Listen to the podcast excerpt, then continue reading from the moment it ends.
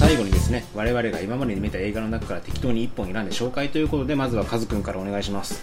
はい、えー、とついこの間見てきたんですけど公開中の「ブラックスキャンダルの」えーお話ししたいと思います、日本人大好きジョニー・デップですね。そうですね。結構僕期待して見に行ったんですけどうん。あの仁義なき戦い風の予告編とかね流れててうん、微妙。微妙。微妙。うん一応話を紹介しとくとあの実録ものの犯罪映画ですよね、うん。でジョニー・デップが本当にいたそのですねあのジェームス・バルチャーっていう男を演じててでこのバルチャーっていうのがですねそのアイルランド系のギャングで、えーお兄さんがですね州知事やっててで友達が FBI だとでじゃあ3人でですねそのお互いの利益のためにですねあの3人が協力してあの、まあ、イタリアンマフィアを殲滅してですね自分たちのその利益を確保していく。っていうスキャンダルを描いた映画だったんです。けど、どうどうでした？俺はジョニー・デップの演技がまあ映画を保ってる感じが。ああなるほど、うん。で演技僕もなんか映画の全体のねジョン・コノリーとかの演技すごいいいなと思ってうん。レイフとカンバーバッチとか見てたんですけどなんでしょうね。脚本が面白くないのかな、あの確かに波風はあんまり立たないよね。立たない。うん。立つシーンがふ数箇所。あとはあれこの人殺されるんじゃないかな感のドキドキしかない。そうそうそうそう。なんかバルチャーの人間人間味っていうかキャラクターも最初から最後まで別に変わんないしうん。そのお母さんが亡くなってここから彼は別人のようになってしまったみたいな感じでしたけどあのなんか変わったのかなみたいうん、あなんまり変わってないよね。変わってないですよね、うん。でなんだろうな。本当にその話自体がその実際に起きたことの羅列、うん、うん。こういうことがありました。こういうことがありました。こういうこともあったんですそうですか。みたいなね。へええー。確かにね。でなんか問題だ問題っていうかそのね誰の視点でこの映画見ればいいのかが分からなくて、うん。うん、最初から最後まで。うん例えばこの似たような話だとそのマーティン・スコセッシよくこういう映画撮ってるじゃないですか、うん。ディパーテッドなりね、うんああいうところってやっぱでもそのキャラクターを極端にめなんでしょうねその映画的にちょっと味付けしてしたりとかうん。っていうのはあると思うんですけどそこもこういまいちこうなくて。うん。で思わせぶりな描写がすごい多い割にその描写が何の後で何も聞いてこないみたいなのがすごい多いなと思って、うん、確かになんかその最初にそのバルチャーと FBI の捜査官が初めてこう一緒に食事するところで、うん。その FBI 捜査官の奥さんとそのジョン・バルチャーがジェームズバん？なんだっけ？あジェームズ・バルチャーか。がこう思わせぶりにこうめっちゃ目配せしてあこれはじゃあきっとこの2人の関係を壊すキーポイントになるのは彼女なのかなっていうぐらいのなんかショットだったと思うんですけど、うんその後別にその普通にその奥さんが旦那に嫌気させて、うん。家から締め出す。うん。お終わり？みたいな。いるかな？みたいな。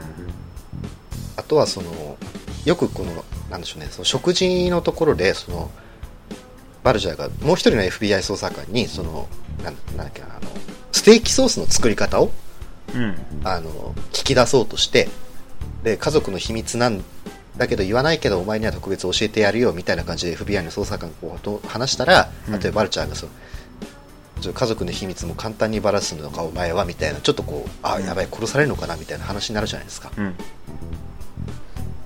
ら結局ねそのバルチャーの犯罪行為を普通に FBI の犯ね、人に告げ口普通にしちゃうみたいな。うん。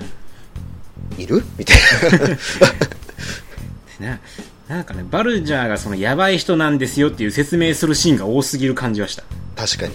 何回もういいよ分かったよこの人がヤバいの分かったからっていう。うんうんうんうんうんで逆に言うとバルジャーがヤバい人だっていう以外の情報があまりない、うんうんうん。うん、でで何なのこの人は結局っていう。そうそうそうそうそう。そう最後もなんか捕まりましたみたいうな、ん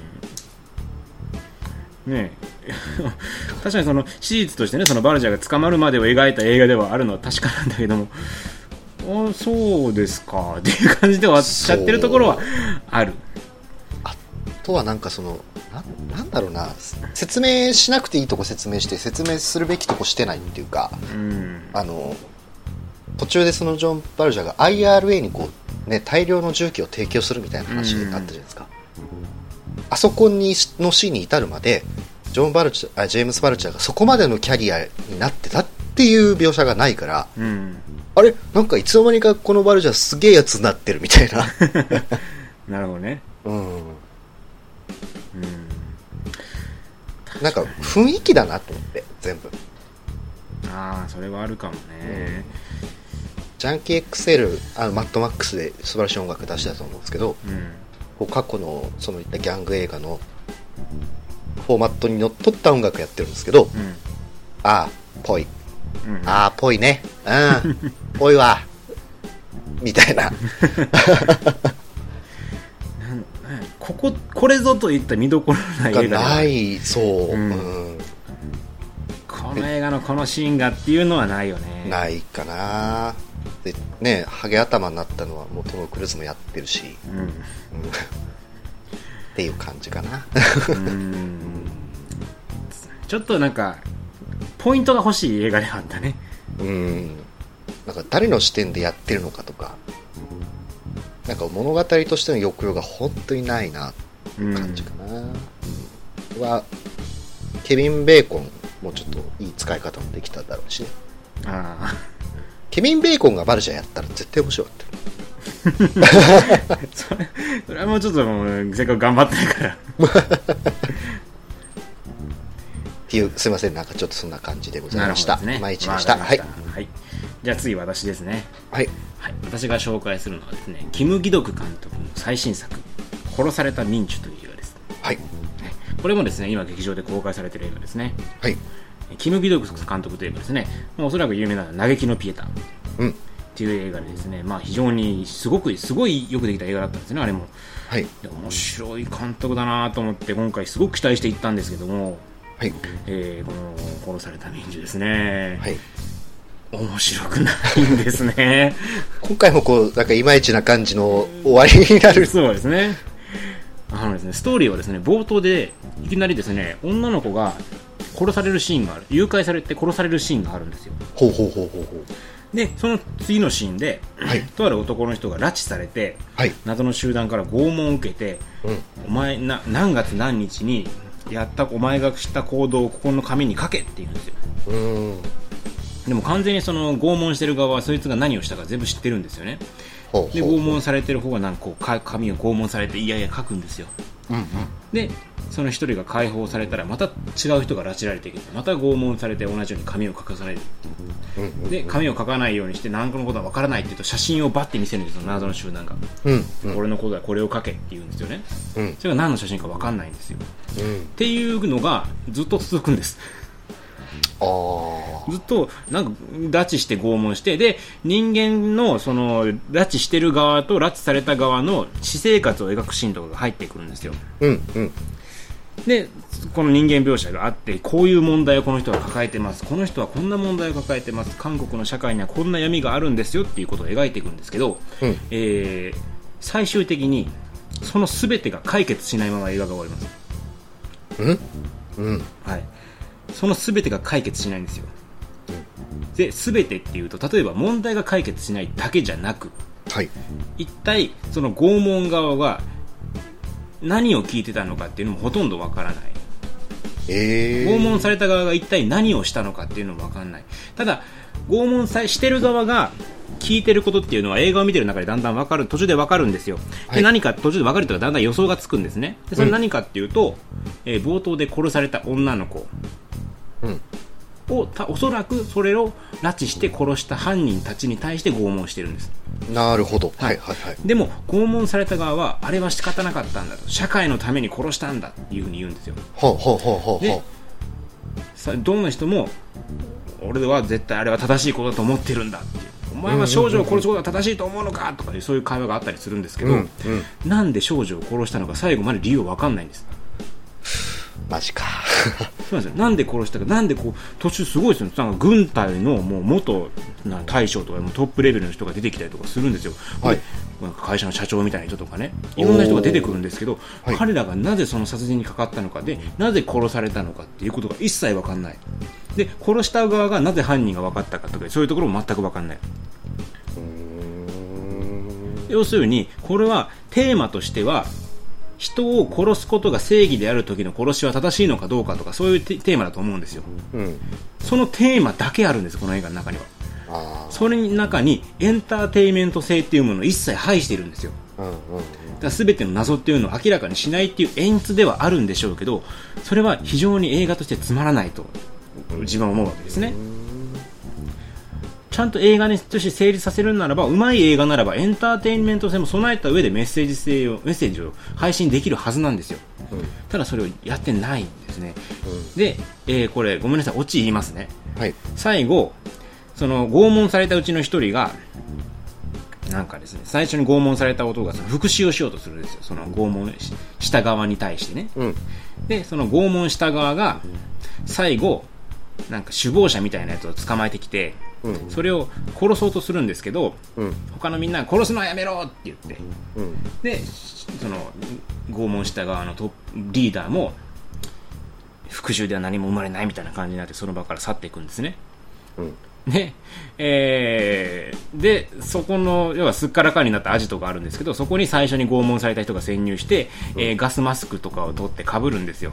うん。で、自分が拷問された時に使われたバッ釘釘バットを持って出ていくんですね。うんえで、街中を釘バットを持ってガスガスマスク被って防弾チョッキ着て歩いてるんですよ。ちょっとおか、絶対捕まるんですけどね、普通そんなんね。まあねまあ、うんまあ歩くんですよ。とろ、そしたらその拷問した側のボスが、えーとある山の岩の上で座禅を組んでるんですね。なるほどはい、で座禅を組みながらうわーうわーって叫ぶんですよおう でそれを最後殴って殺しておしまい。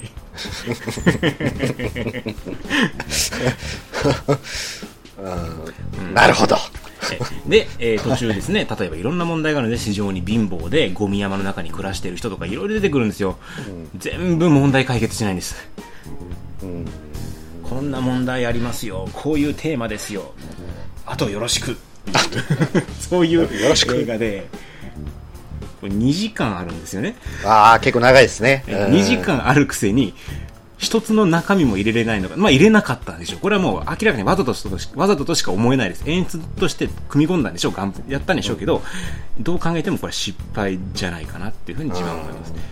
なので、まあ、キム・ギドク監督、これは良くないんじゃないかなと。もう演出というより投げっぱなしに見えるので、うんポスターかっこいいですけどねポスターかっこいい。だからこれが最後あのね、ポスター見た人は分かると思うんですけど、最後殴りに行く格好ですね。で本当に本当に意味意味がないガスマスク。なんでこの格好をするのか分かんない、うん。で最後なんで殴り殺したのかも分かんよく分かんない復讐なのかな、どうなのかな。う なるほど。ん、なんであのなんていうかねあの深い映像を撮ってる的ななんでしょう。深みある風の映像を羅列する映画ってあるじゃないですか。うんこれいメッセージあるんじゃないですか？的な映画、映像ばっかを羅列するような映画でした。なるほど。はい、なので、ちょっといまいちですね、もう映画としてメッセージというのはどうやどういう形で発信すべきかをもう一度、映画とは何かをですね、見直さないといけないんじゃないかなと。エンターテインメントですよ、基本はとうん。思う感じなので、ちょっと、まあ今回、キム・ギド監督にはがっかりした、そういった作品でしたね。なるほど。はい。またねなんかこうエンディングの作品は両方とも。うん。なんか最近多いね。そうですね。あのーうん。まあいいそういう感じでもいいかもしれないですね。じゃあなんかね、あのね映、画。その、最近、やっぱり最近見た映画ってのは映画館で1800円払って休みの日とか時間を潰して見てるわけやん。うそれでつまんねえ映画を見てしまった時にさ、んうん。どこで発散すればいいか分からへんのよ。そうですね。うん。うん。そうなるとさ、ここしかないっていう。確かに。ただ、あのー前半のね、その20分ぐらい使って話すほどのものでもないと。うんそうそうそうう。ん、となると、愚痴りたいね、あの前半の方はね、我々あの脚本書いて1日ぐらいかけて脚本書いて作ってるんですけど後半は脚本なしなんですよね。はい。やっぱ軽くできるわけでそこでねちょっとストレス発散しておきたいなっていうね ね我々のポッドキャストで金もらってるわけじゃないから文句を言わせないですよ。ねまあでもねそのだから本当にね残念な映画を見た時のストレスっていうのはねこういうポッドキャストをしてない人はどこで発散してるのか。どうなんでしょうね。なんかあれじゃないですか？そのフィルフィルマークスだっけ、とかなんかアプリが。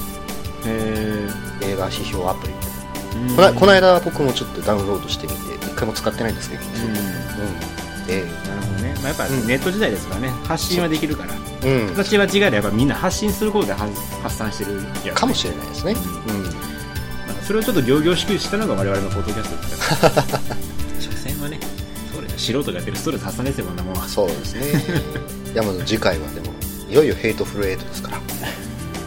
まあ頑張ってるよもう。タランティーノの DVD ブルーレイいっぱい買ったよ。本も買ってちょっと楽しみにしてますんで。いやでもこんだけ期待させてなんかそんな大したこと言えなさそうで怖いわ、いやーそんなことはない。い まあ、頑張ってますよ私も。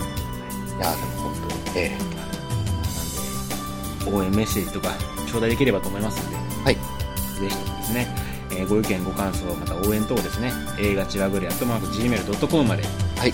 もしくは Twitter のリプライとかですね、えーブログのコメント等にお願いできればと思います。はい。はい、ね、何でもいいですから。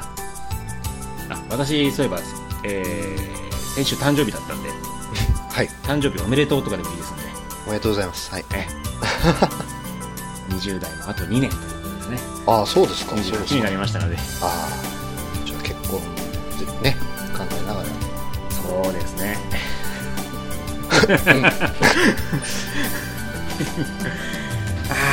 こんなことやってるうちは春は来ないでしょ。というわけで、えー何かしらのメッセージお待ちしておりますのでぜひともよろしくお願いします、よろしくお願いします、というわけで今回も長々と聞いていただきありがとうございました。しゅんでした。カズでした。さよなら。さよなら